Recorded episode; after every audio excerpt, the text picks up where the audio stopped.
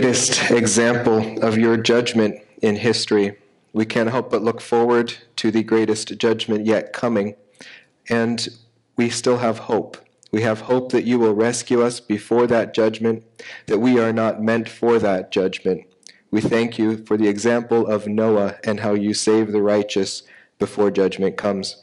We thank you that Jesus has already finished on the cross all that is necessary to rescue us, and that through faith alone we have that guarantee of your faithful word towards us. We thank you for all these things, Lord, in the name of your Son, Jesus Christ. Amen. All right, you may be seated.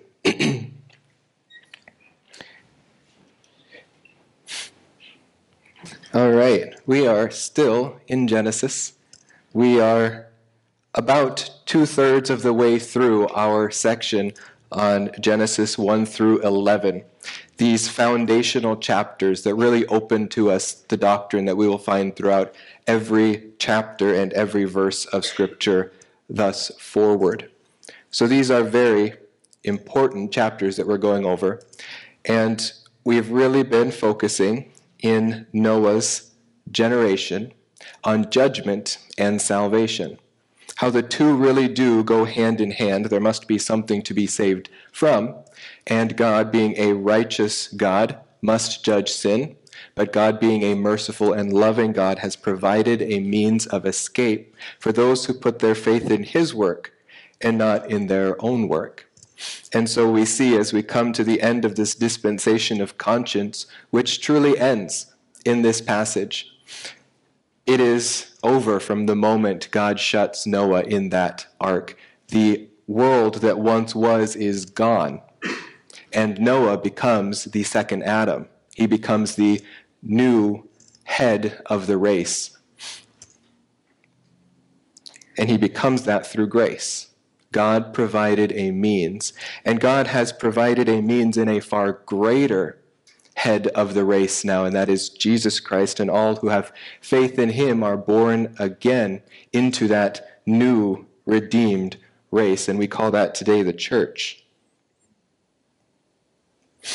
So, here as we look at this historical event of the flood, we want to keep in mind that God has promised a future judgment, just as in Noah's life he had promised a future judgment.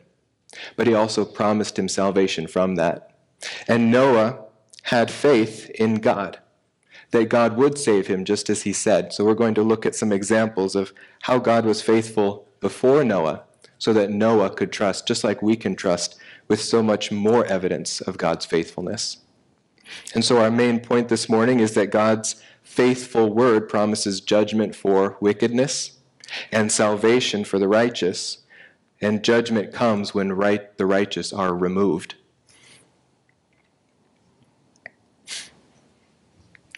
The scriptures we're looking at this morning are kind of a table of contents for what is going to come after it. We're going to get through that table of contents where Moses gives us a quick summary of what is about to happen in the flood. He gives us the date in verse 6, the people who are on the ark in verse 7, the animals that enter the ark in verses 8 and 9, and then a statement on Noah's obedience in the second part of verse 9, then he's going to go and give us more detail about each one of these uh, circumstances. We're only going to look at the details surrounding the date in verses 10 through 12 because those give us the initiation of the flood, how it began, and what systems God used to flood the earth. That is how we will conclude this morning. And then next week we will pick it up and uh, get them into full swing in the flood, resting in God's salvation of the ark.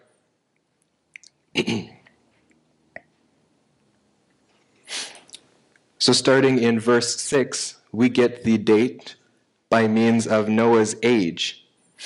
It says Noah was 600 years old when the flood of water came upon the earth. You'll remember that the ages of the patriarchs before the flood were quite a bit longer. And this is because their genetics were still pure. We get a genetic bottleneck here with Noah, and their ages are going to start to decrease rapidly.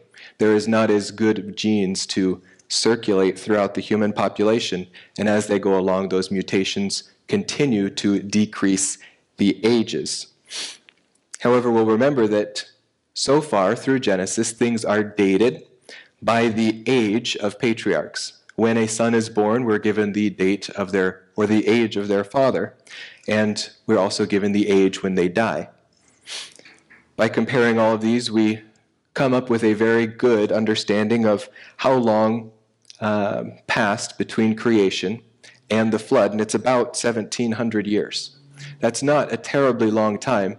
That is less time than separates us from Jesus Christ's earthly ministry.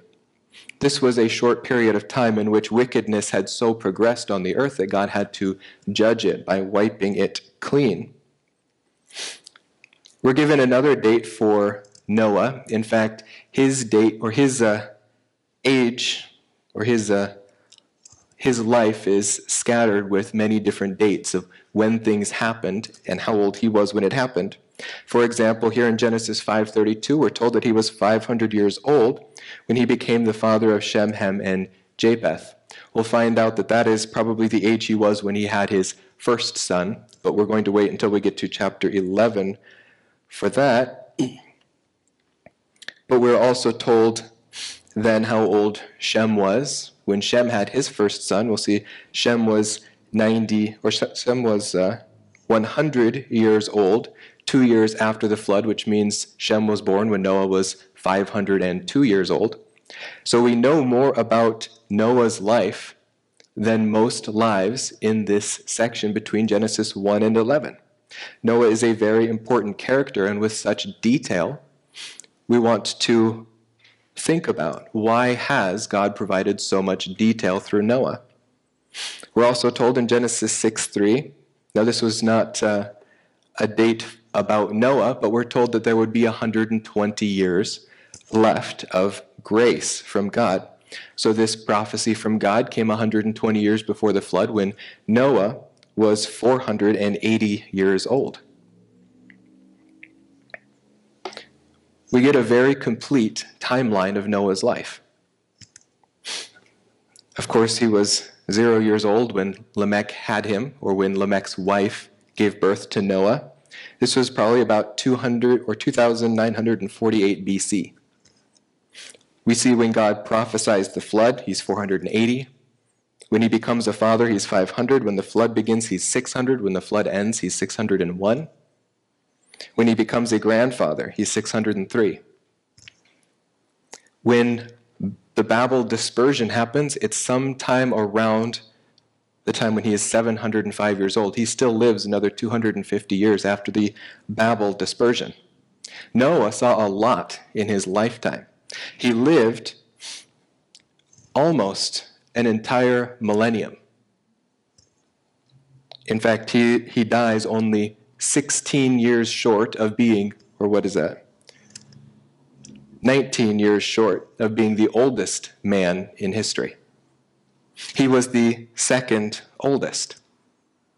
God's mercy towards him, God's grace towards him, is evident at every step of his life.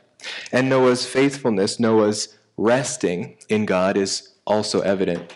Multiple times, in fact, I think it's about six or seven times, we're told that Noah either obeyed God or Noah was righteous because of his faith in God.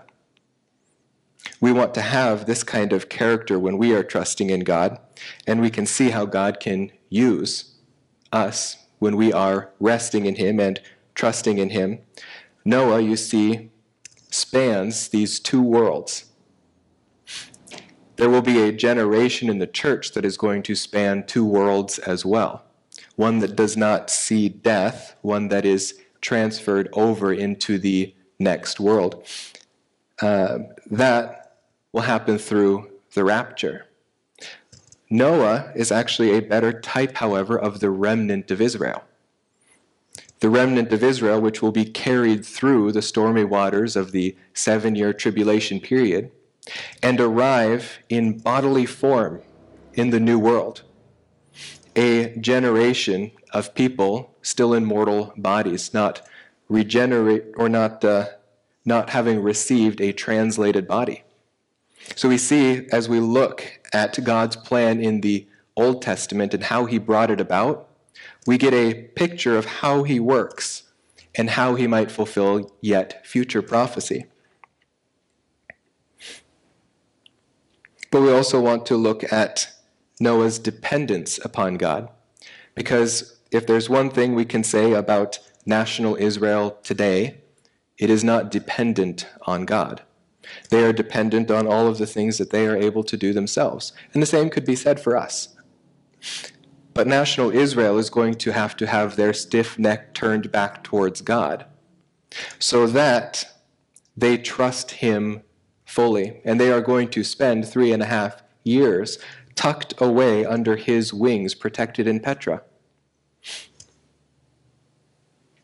Genesis 6, 17 through 18 says, Behold, I, even I, am bringing the flood of water upon the earth to destroy all flesh, in which is the breath of life. From under the heavens, everything that is on the earth shall perish.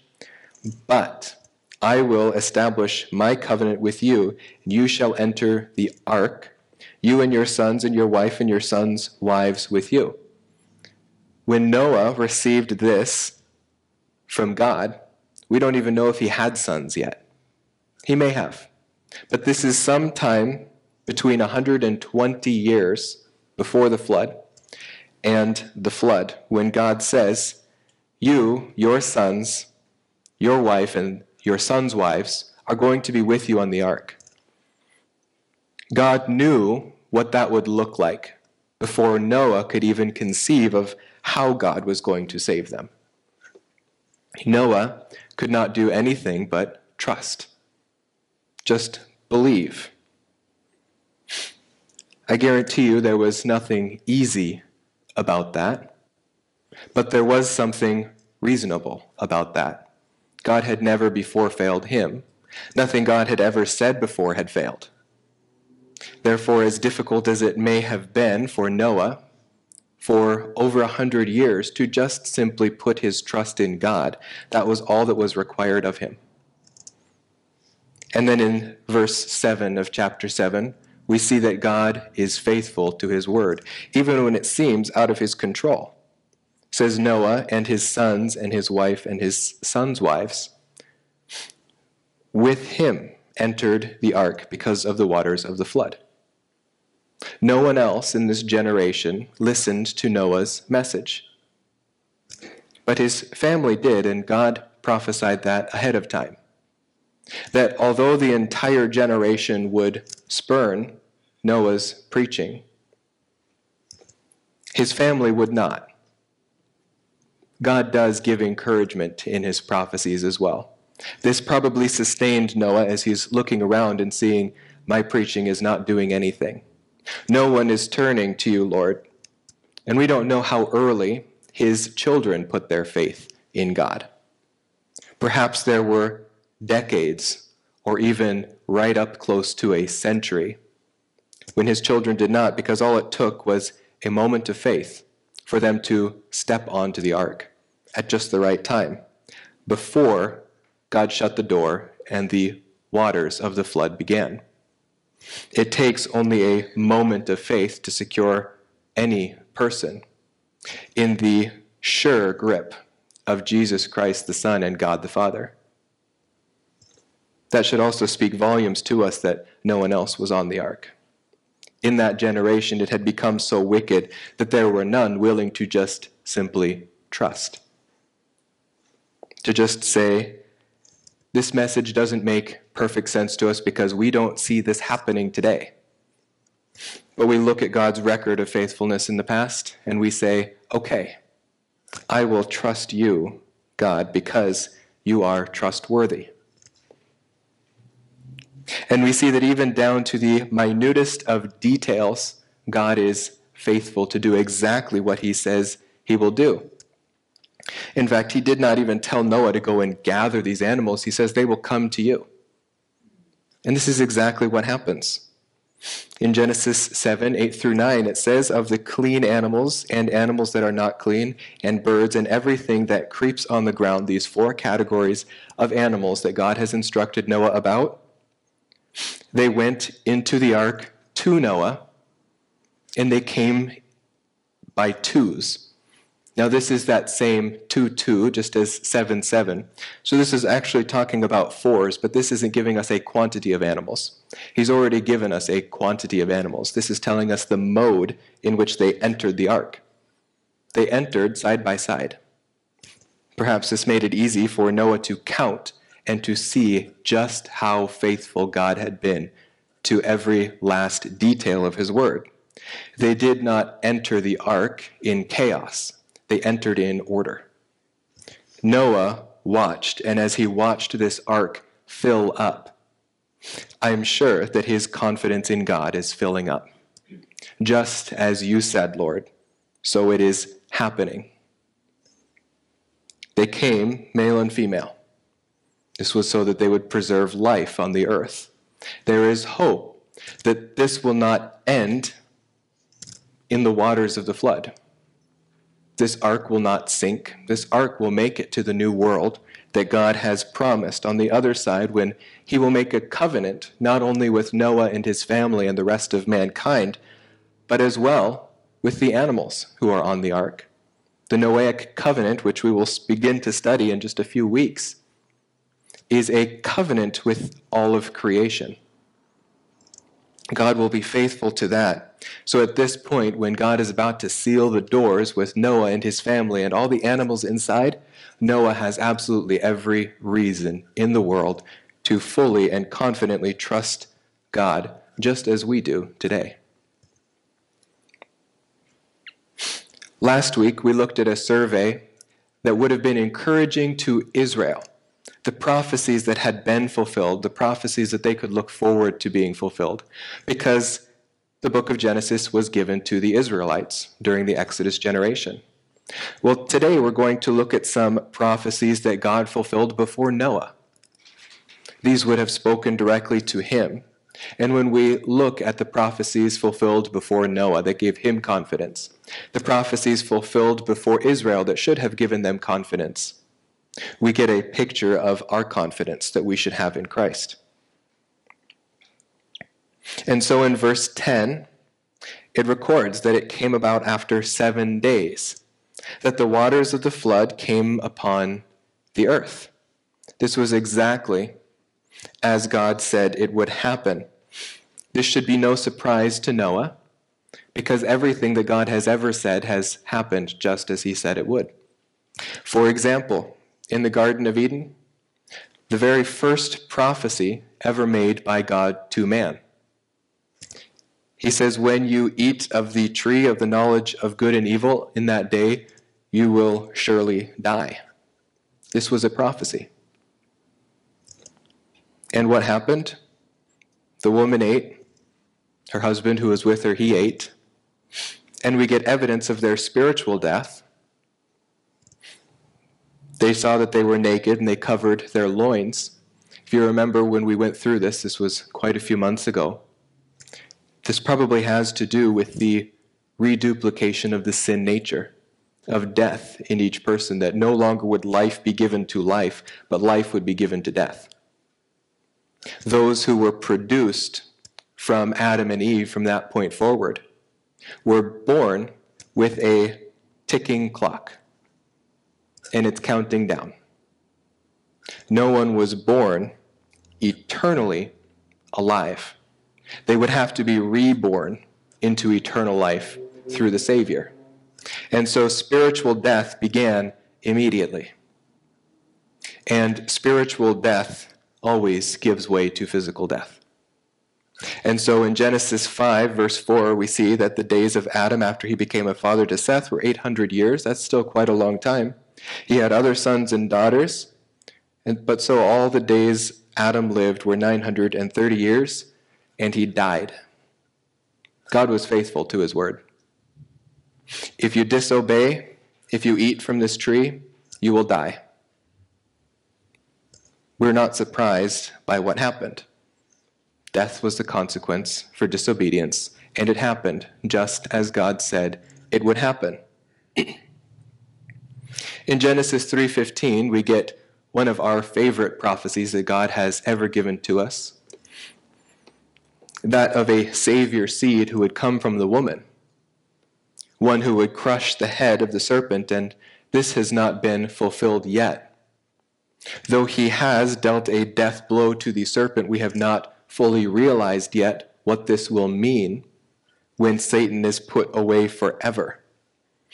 You could say we are at the point where God has, or where Christ has put his foot down on the serpent's head, but he has not yet lifted it up to reveal that death.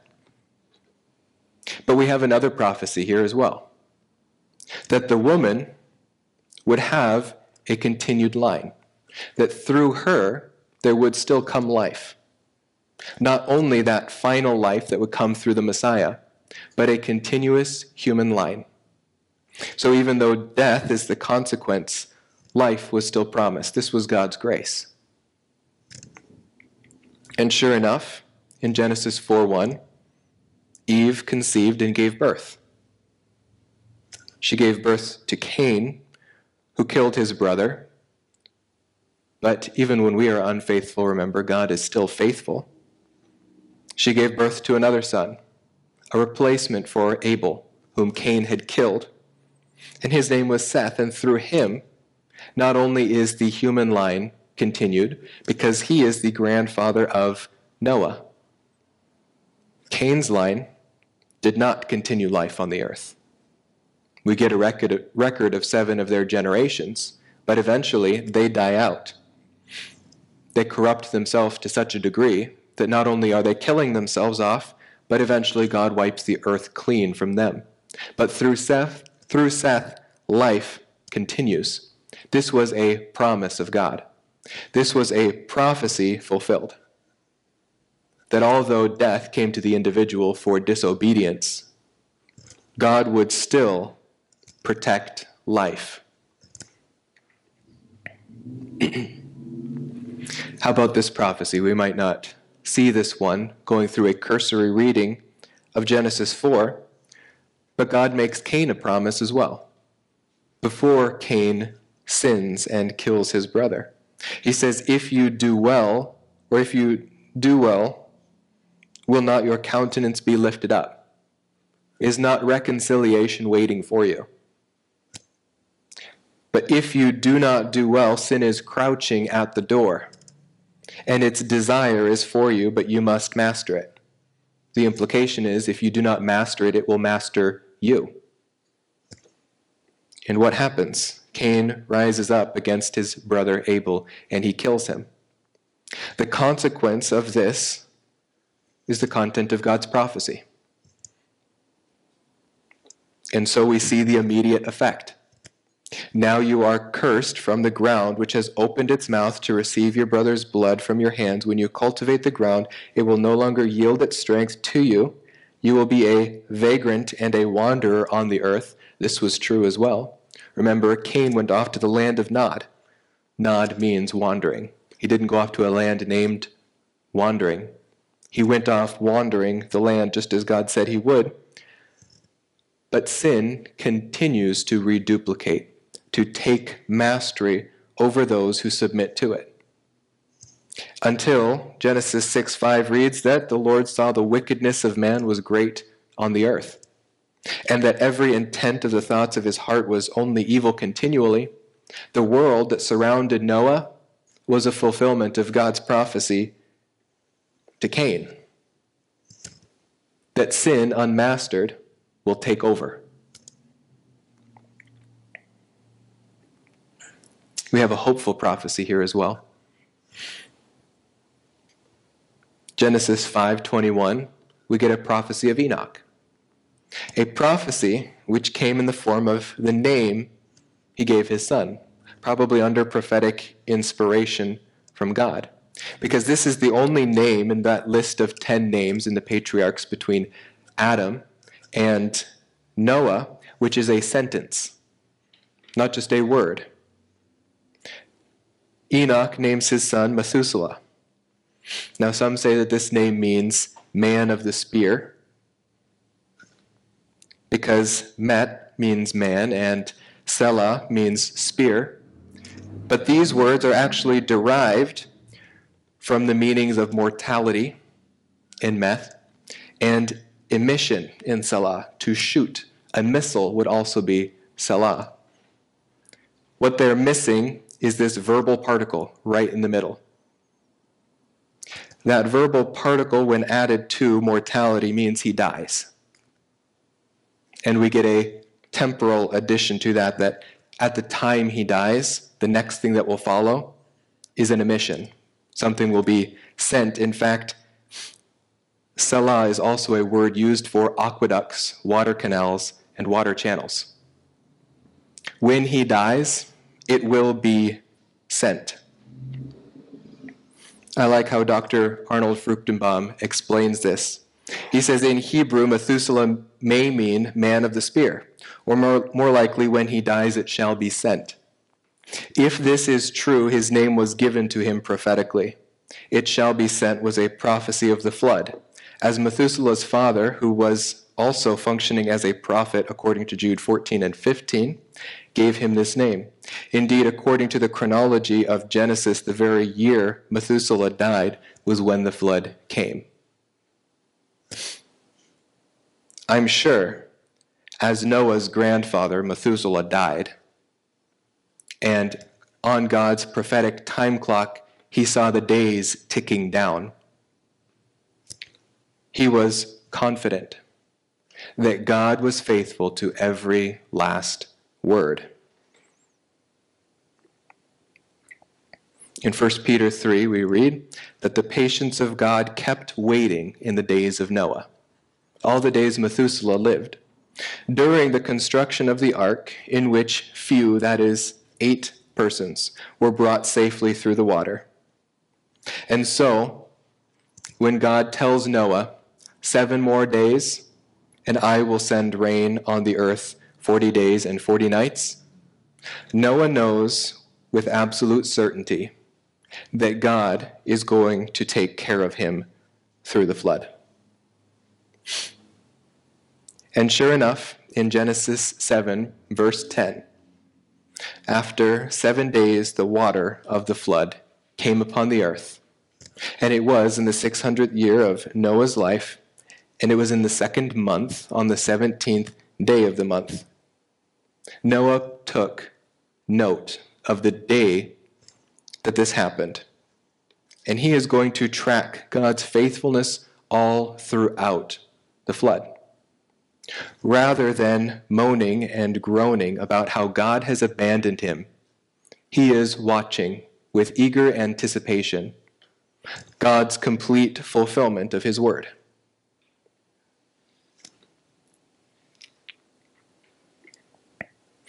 And so we have the fulfillment.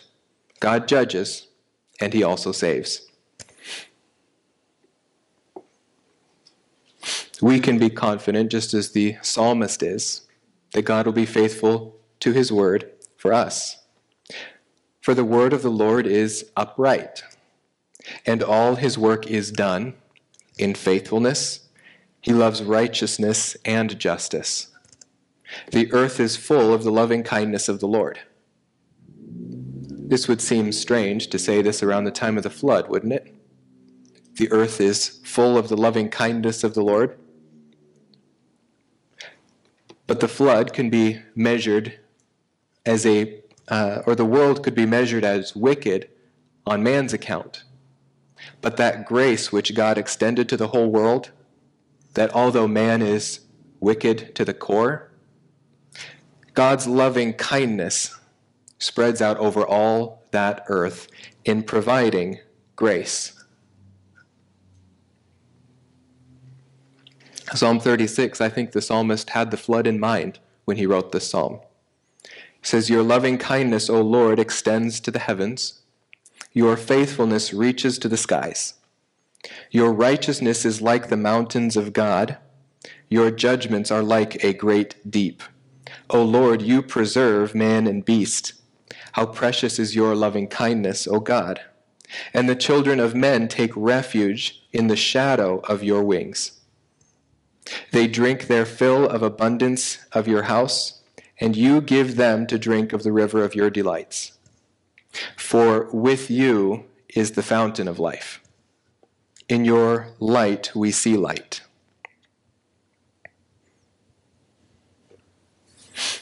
These last few verses, we jump into the next section of Scripture, where Moses gives us more detail about each of the processes of this flood. With careful detail, he notes God's faithfulness. And so the very first thing that is mentioned is the fountains of the great deep burst open. We'll see that God charged the earth already with destructive forces. God uses those to judge. All the fountains of the great deep burst opened, and either an and which initiates a simultaneous action or an action in succession, meaning these two things happened at the same time, or the fountains of the great deep burst open first. But the rains could not come before the fountains of the great deep burst. This is actually the principal cause. The fountains of the great deep, which God had given to the earth to water the ground, to bring life and productivity to the earth, to bring food for mankind to eat, we're now breaking through the surface to wash the whole thing clean. We talked about the way that God watered the earth, probably through thermal geysers, something like Yellowstone. It's pretty neat, in my opinion. It's just a postulation, but it sounds like this is what Scripture is talking about. God chose to water the earth by means of the tectonics within it. A functioning creation with all of its parts working together to do exactly as God intended it to do, and all of its parts prepared together for all that God would do in the future. Here in Genesis 2 6, we see that God used to use a mist that would rise from the earth to water the land. There was probably no rain until the beginning of these uh, of those 40 days of rain. That was probably the first time Noah saw anything like that. These fountains of the great deep were prepared on day two and three. If you remember, there was a blessing that was postponed until the end of day three. What began on day two was not blessed until day three. This creation was not quite complete God said, Let the waters below the heavens be gathered into one place, and let the dry land appear, and it was so. God called the dry land earth, and the gathering of waters he called seas. And God saw that it was good. This is much like our earth today, but it is subtly different. God gathered these things into one place. There was probably far less water on the surface of the earth. It was primarily underneath. And God used geysers to water the ground. we see some of those geysers here in Genesis 2. These rivers that come out of Eden don't act like normal rivers. It says, Now the rivers, or river, flowed out of Eden to water the garden, and from there it divided and became four rivers. Rivers come together to flow into the ocean. They do not break apart and go separate ways. The name of the first is Pishon. It flows around the whole land of Havilah, where there is gold. The gold of the land is good, and the bdellium and the onyx stone are there. The name of the second river is Gihon. It flows around the whole land of Cush. The name of the third river is Tigris. It flows out of Assyria. And the fourth river is the Euphrates. These are all flowing out of Eden. They are flowing out of one central spot. Eden was elevated, it was the great mountain of God. We get back to a great mountain in the new creation. And the river of life is going to flow out of the throne on top of that great millennial mountain. John in Revelation records Then he showed me a river of the water of life, clear as crystal, coming from the throne of God and of the Lamb in the middle of its street. On either side of the river was a tree of life bearing twelve kinds of fruit, yielding its fruit every month, and the leaves on the trees were for the healing of the nations. What we are going to is much like what we have come from. The restoration will be much like the creation. And in Revelation 21, we see that when John saw new heavens and a new earth, he made another observation. And this would probably be one that would stand out to us too if we saw the earth from above in its new creation form. The first heaven and the first earth have passed away, and there is no longer any sea. The sea was a means that God prepared on the earth for this exact judgment. I lived in South Korea for a while. Every time I flew over the ocean, I couldn't help but look down and see God's creative but destructive force. Now, I'm a little biased because I don't like water that much. Don't tell my mother. She's a swim instructor. But water terrifies me a little bit. Its destructive power is incredible. And when you're somewhere over the Pacific Ocean, no idea where exactly, and you look down, all you see is water. There is no land, and you don't know how deep it is. I can't imagine how scared Noah would be if he didn't have God to rely on. I would not want to be on a boat for a year.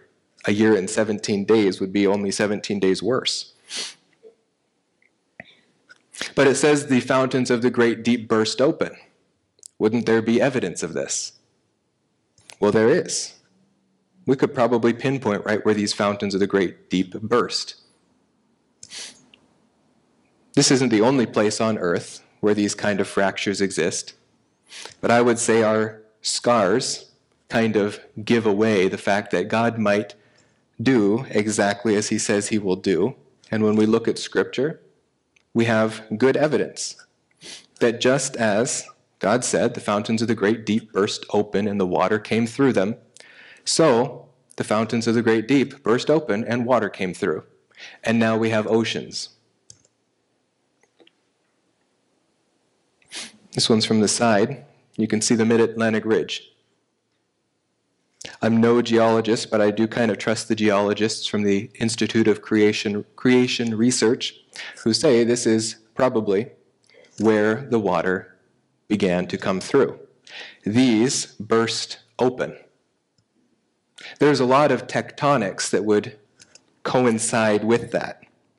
That as God starts moving these plates around, things begin to change, and what ensues is one of the most hellish judgments we could ever imagine, where the earth begins to, begins to fill with water. It springs a leak from the inside out. And this is not cool, clean, crisp lake water or ocean water. This is chemical water that's superheated from inside the earth, bursting out under all of the pressure of everything that is sitting on top of it. When the earth sprung a leak, it created a hellscape unlike anything we could imagine. But here Noah is, tucked away safely in the ark of salvation. The floodgates of the sky are opened. Again, this happens either at the same time or shortly after the fountains of the great deep burst open. Until this day, there was probably no rain. That is not the way that God set up the ecology of the earth to function in the original creation. It's not until after the flood that we get a rainbow as a promise from God. People point out the fact that if you don't have rainbows, and you don't have rain. Exactly, that's kind of the point. There was no rain there were no rainbows. This is not something that God began to do in the rain, but it is something He began with the rain. When the rain comes, we have that promise of God's faithfulness to us in the rainbow. The fountains or the uh, windows of the sky were prepared also on day two. God said, Let there be an expanse in the midst of the waters, and let it separate the waters from the waters. God made the expanse and separated the waters which were below the expanse from the waters which were above the expanse. And it was so. God called the expanse heaven, and there was evening and there was morning a second day. Now, one theory of what this means is that there was a vapor canopy of water surrounding the earth in the original creation. This is a perfectly plausible postulation. The text permits this to be true. It does not demand it, and that's why I did not teach this directly, but it does absolutely permit this. This can be what the text means when it says the waters above were separated from the waters below. It is probably a very good interpretation of this. And when those fountains of the great deep burst open, and the volcanics began to touch the water, the water would instantly evaporate. The tectonics would reach into the atmosphere,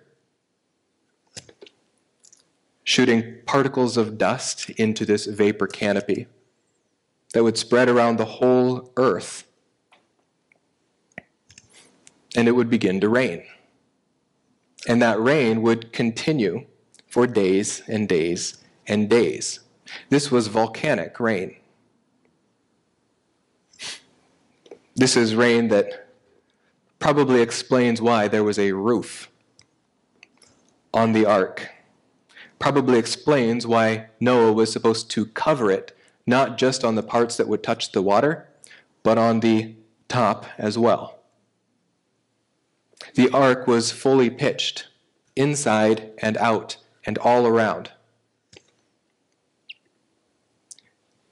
Because this is not what the ark looked like. It was not a fun day at the zoo. It was hell on earth. And God was carrying Noah safely through it.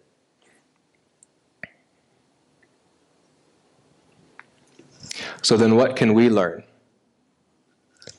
from the events of the flood? we probably learn a little bit about those nursery books we had as children and how inaccurate they are in drawing pictures of Noah's Ark. But we also learn that God knows a bit more about history than us. He knows a bit more about the present than us. And surely he knows more about the future than we could ever try to know without him. Peter mentions this. He ties knowledge of the past to knowledge of the future. In 2 Peter 3, verse 3, he says, Know this first of all, that in the last days mockers will come with their mocking, following after their own lusts and saying, Where is the promise of his coming? How do we know he is really going to do what he said he would do? For ever since the fathers fell asleep, all continues just as it was from the beginning of creation. This is something called uniformitarianism. It is what most scientists believe that when they look at the processes that happen scientifically on the earth today, they mirror that which has always happened forever. Well, when we look at the flood, we see that this is not the case. Not only is the flood not something we can observe today as the way that God or as the, uh, the way that things happen today. But we can see from the scriptures that we looked at this morning that the ecology of the earth looked a lot different before the flood as well. Things have not always been the same. Peter says, For when they maintain this, when they claim this, when this is the foundation they choose to stand on, it escapes their notice. Now, in the Greek here, it would probably be better rendered they are willingly ignorant of this. They choose not to believe that by the word of God the heavens existed long ago, and the earth was formed out of water and by water, through which the world at that time was destroyed, being flooded with water. Peter tells us that the account of Noah's flood was historical. And he says that it changed everything. That uniformitarianism is not consistent with how God operates in the earth. Not all things are consistent in all times. God works in different ways in different places at different times. But by his word, the present heavens and earth are being reserved for fire, kept for the day of judgment and destruction of ungodly men. You know what that sounds a lot like to me? Genesis 6 3. I will not always bear with men. My grace does not last forever. There will come a point where grace ends and judgment begins. But those who have already received grace will not lose it, they will be kept by it. The offer to get in the ark will end at some point. I like this observation that Matthew Henry has. Now, he's quite an old commentator probably no matter how old you are here, your grandmother or grandfather had this on their shelf. Matthew Henry. He writes As there are waters underneath the earth, so Etna and Vesuvius and other volcanoes proclaim the world to the world that there are subterranean fires too. So that when the time predetermined comes between these fires, the earth and all the works therein shall be burnt up as the flood was brought upon the old world out of the fountains of the great deep. He's drawing a parallel here. God used natural processes triggered by divine intervention to judge the earth before. These two things which were within the earth, water, which has now been released onto the surface of the earth, there is still tectonics, magma, lava beneath the earth it is still superheated. And so he says, perhaps, just as God released the fountains of the great deep to fill the earth with water, so when it comes time to burn the earth, he will release the fountains of the great deep to burn it with. It's possible that God will simply snap his divine fingers and the earth will be burned to a crisp and cleansed.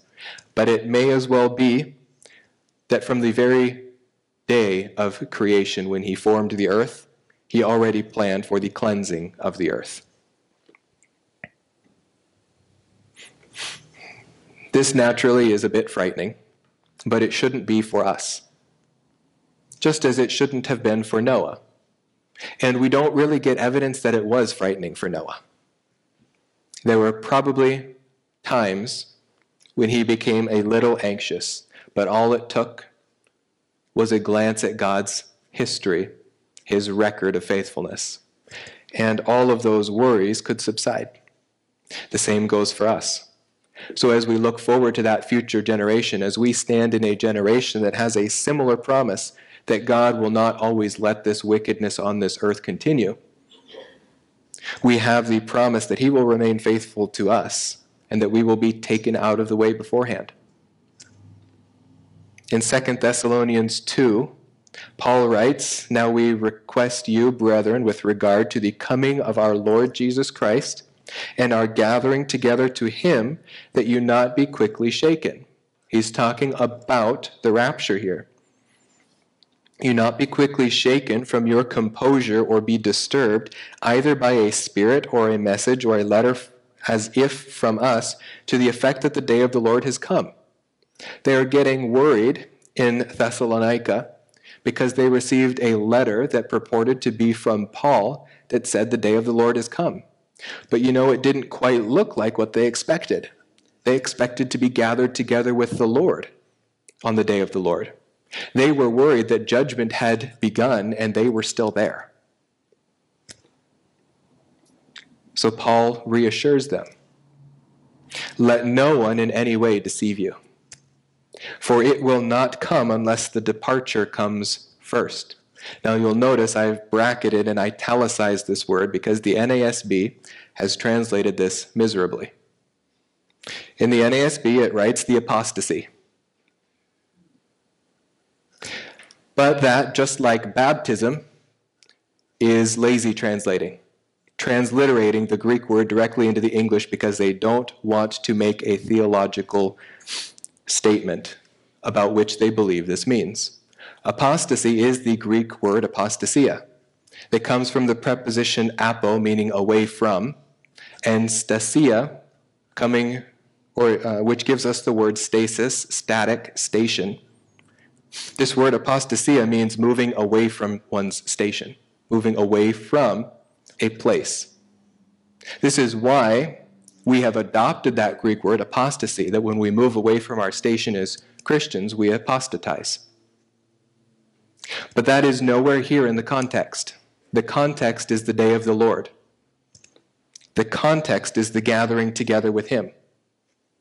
And so, it is a far better translation of apostasia to call it exactly what it is a departure not a departure from truth, but a departure from this earth which has been promised to the church.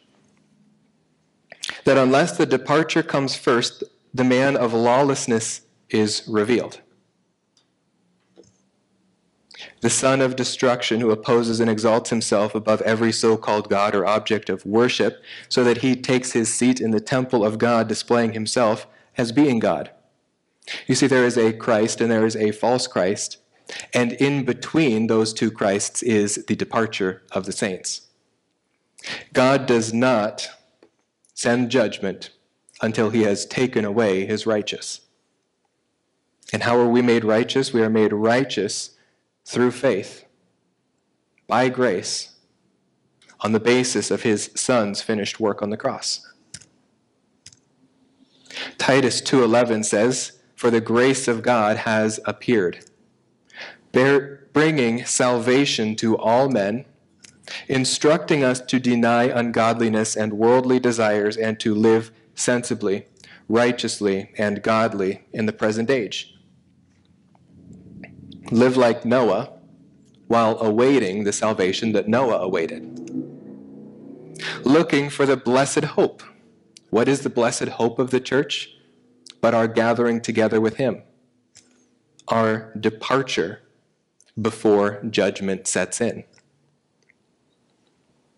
Looking for the blessed hope and the appearing of the glory of our great God and Savior, Christ Jesus, who gave himself for us to redeem us from every lawless deed and to purify for himself a people for his own possession, zealous for good deeds. 1 Thessalonians 5 9. For God has not destined us for wrath. The judgment that is coming is not meant for us. We will not be left here to endure what has already been paid for on our account by Christ. But for obtaining salvation through our Lord Jesus Christ, who died for us, so that whether we are awake or asleep, we will live together with him. Therefore, encourage one another and build up one another, just as you also are doing looking forward to the salvation in Christ that comes before judgment, not being dragged through the mud, hanging by a thread, but seated with Him in the heavenlies already. And so, with the writer of Hebrews in verse or in chapter 10, we can be in full agreement. Let us hold fast the confession of our hope without wavering. For he who promised is faithful. Let us consider how to stimulate one another to love and good deeds, not forsaking our own assembling together, as is the habit of some, but encouraging one another, and all the more as you see the day drawing near we have a gift of this fellowship. Noah had eight people, including himself, who were guaranteed salvation on that ark. We have countless thousands with whom God has promised salvation in the ark of his Son. We can encourage one another, keeping an eye on his promises, keeping an eye on the salvation promised in him.